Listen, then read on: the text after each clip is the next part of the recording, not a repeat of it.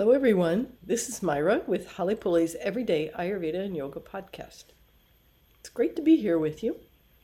We're talking about freedom this year freedom in all parts of life, in relation to ourselves, to other people, and to our community on the planet and the cosmos. In recent times, experiencing fear on a daily basis has become a norm for many people. And this has resulted in digestive disturbance, anxiety, and feeling frozen with overwhelm. I talk to people all the time who say they aren't afraid, but they do experience a lot of anxiety.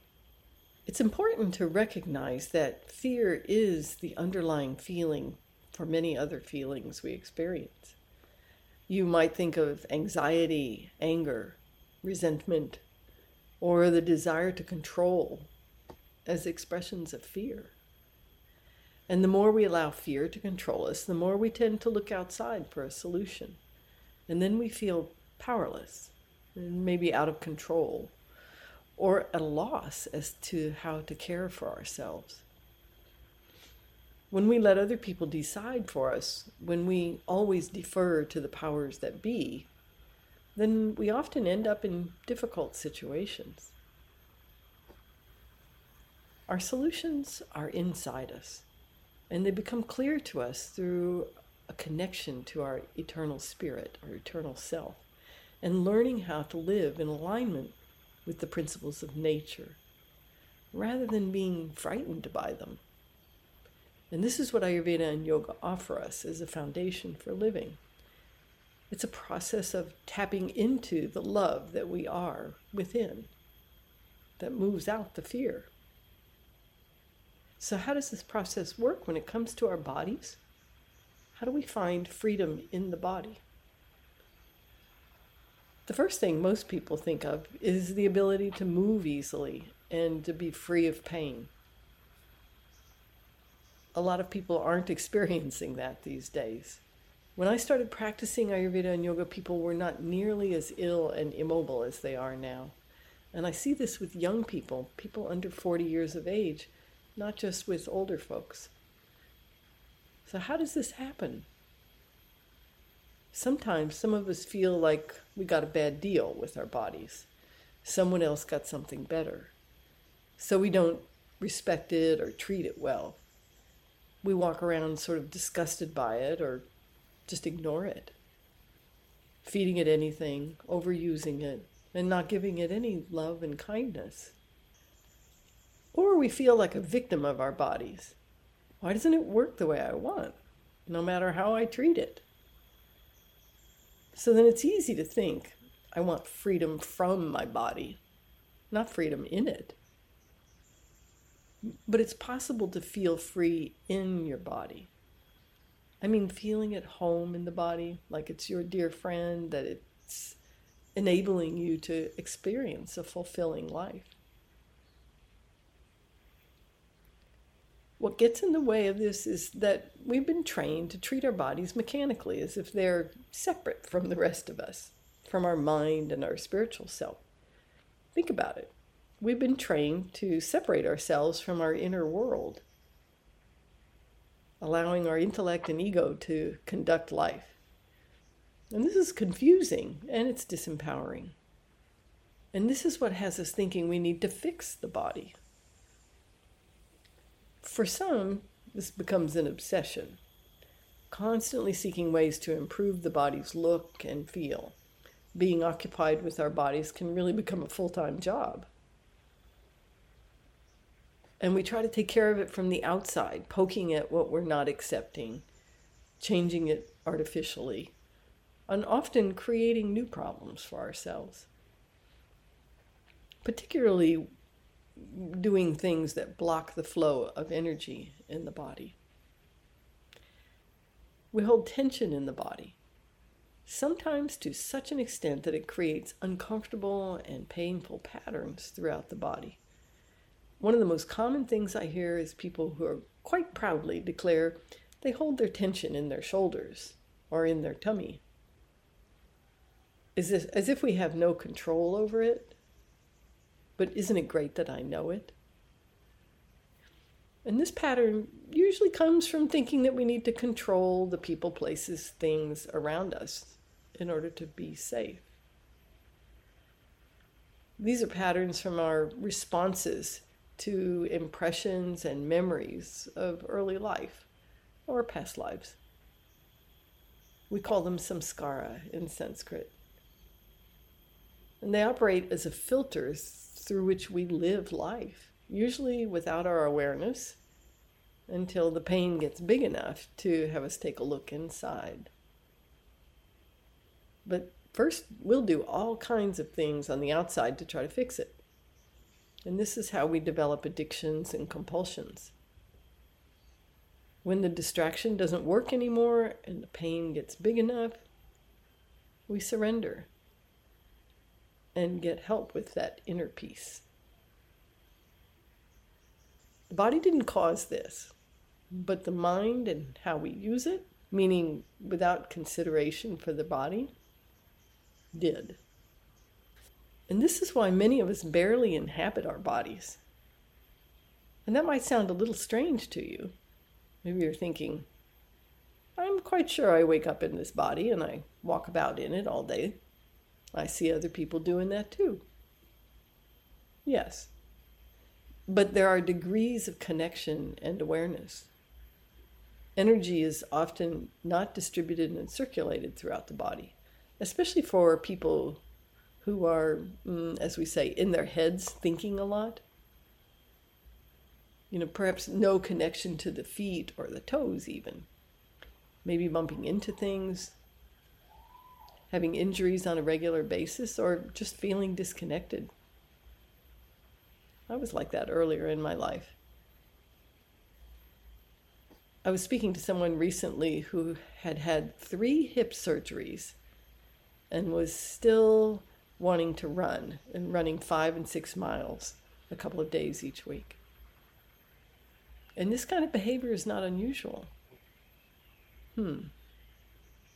Seems like we aren't paying attention to the communication, the messages from our bodies.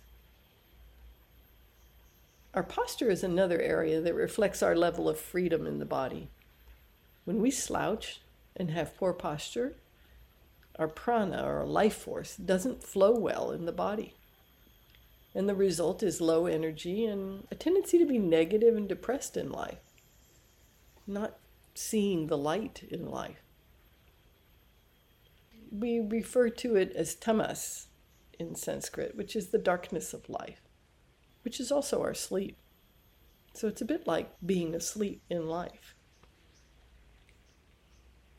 We relate to our minds and our spiritual self as if they're all separate, not affecting each other. What you may have recognized with what I've said is that the mind and how we use it causes most of the problems with the body. It's not working together. Hmm.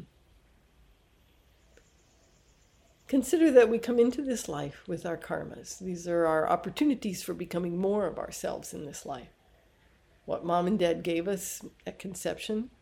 And then it's our experiences, our choices that shape what happens with our bodies.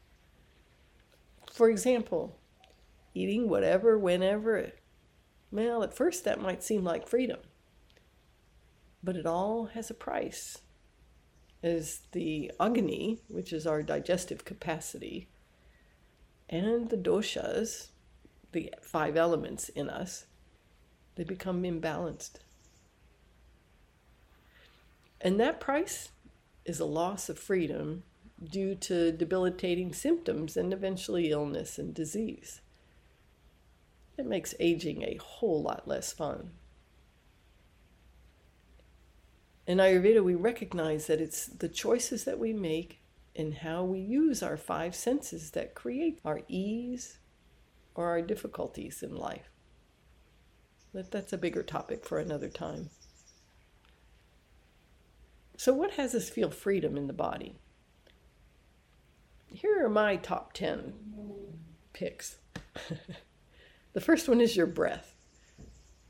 Without the breath, the body mm-hmm. dies before long. But most of us don't even relate to our breathing or that it's the movement of life force through the body. That it has a huge effect on our mental and physical well being and our experience of freedom in the body. By using the breath to expand and relate to our bodies, we can begin to further experience the love that we are within the body, allowing it to expand our lives in the direction that we want to go. Number two is make wise choices in our food and eating that brings us into alignment with the true nature of our body and the elements around us. So the key is to feed the body, meaning to feed the fire of our Agni the right amount at regular, long enough intervals with prana filled food. And number three, respect the body by utilizing it according to its design, not asking it to do extreme and unreasonable things. I had a consultation with a woman in her 40s recently who was running 50 plus miles in a week and also vaping. And th- these kinds of uh, conflicting and damaging activities mm, are fairly common. I remember when I used to run marathons, and there was a point when I thought that the marathon wasn't enough, that maybe I need to do something longer. Even though I was injured often, regularly. I'm really glad that I stopped myself from going there because um, my body is still working quite nicely now at my age, at 67. And number four, think kindly of the body and recognize what a miracle it is to have one. Release those negative opinions. They, they don't serve anything.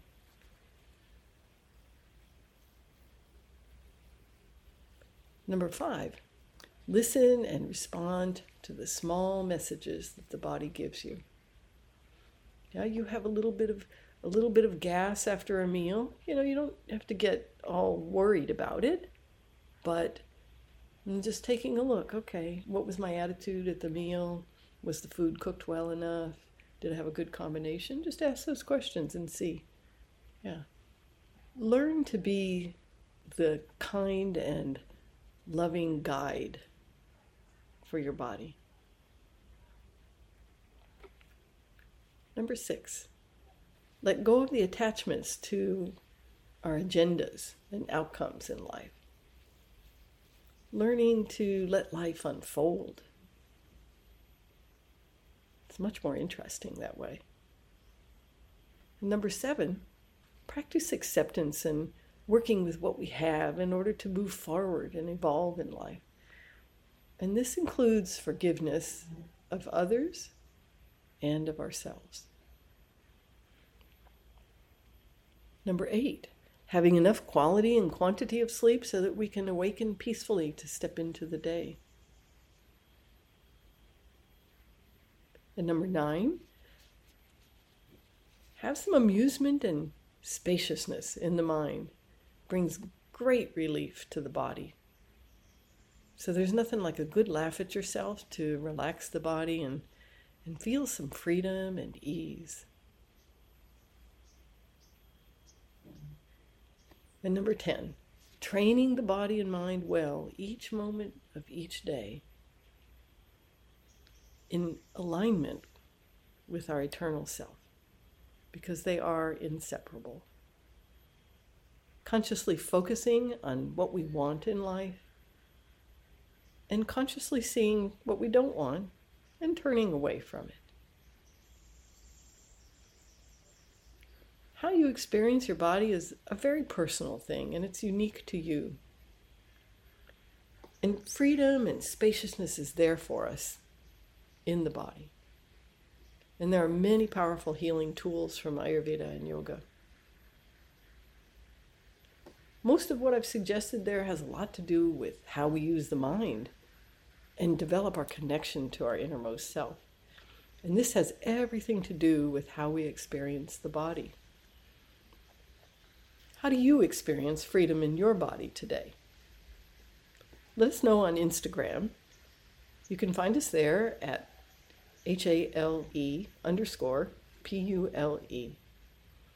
And we're on Facebook too, and we've got a wonderful private group there called Flow with Hale Pule Ayurveda and Yoga, where I drop in regularly with tips and recipes and practices. See you there. Until next time.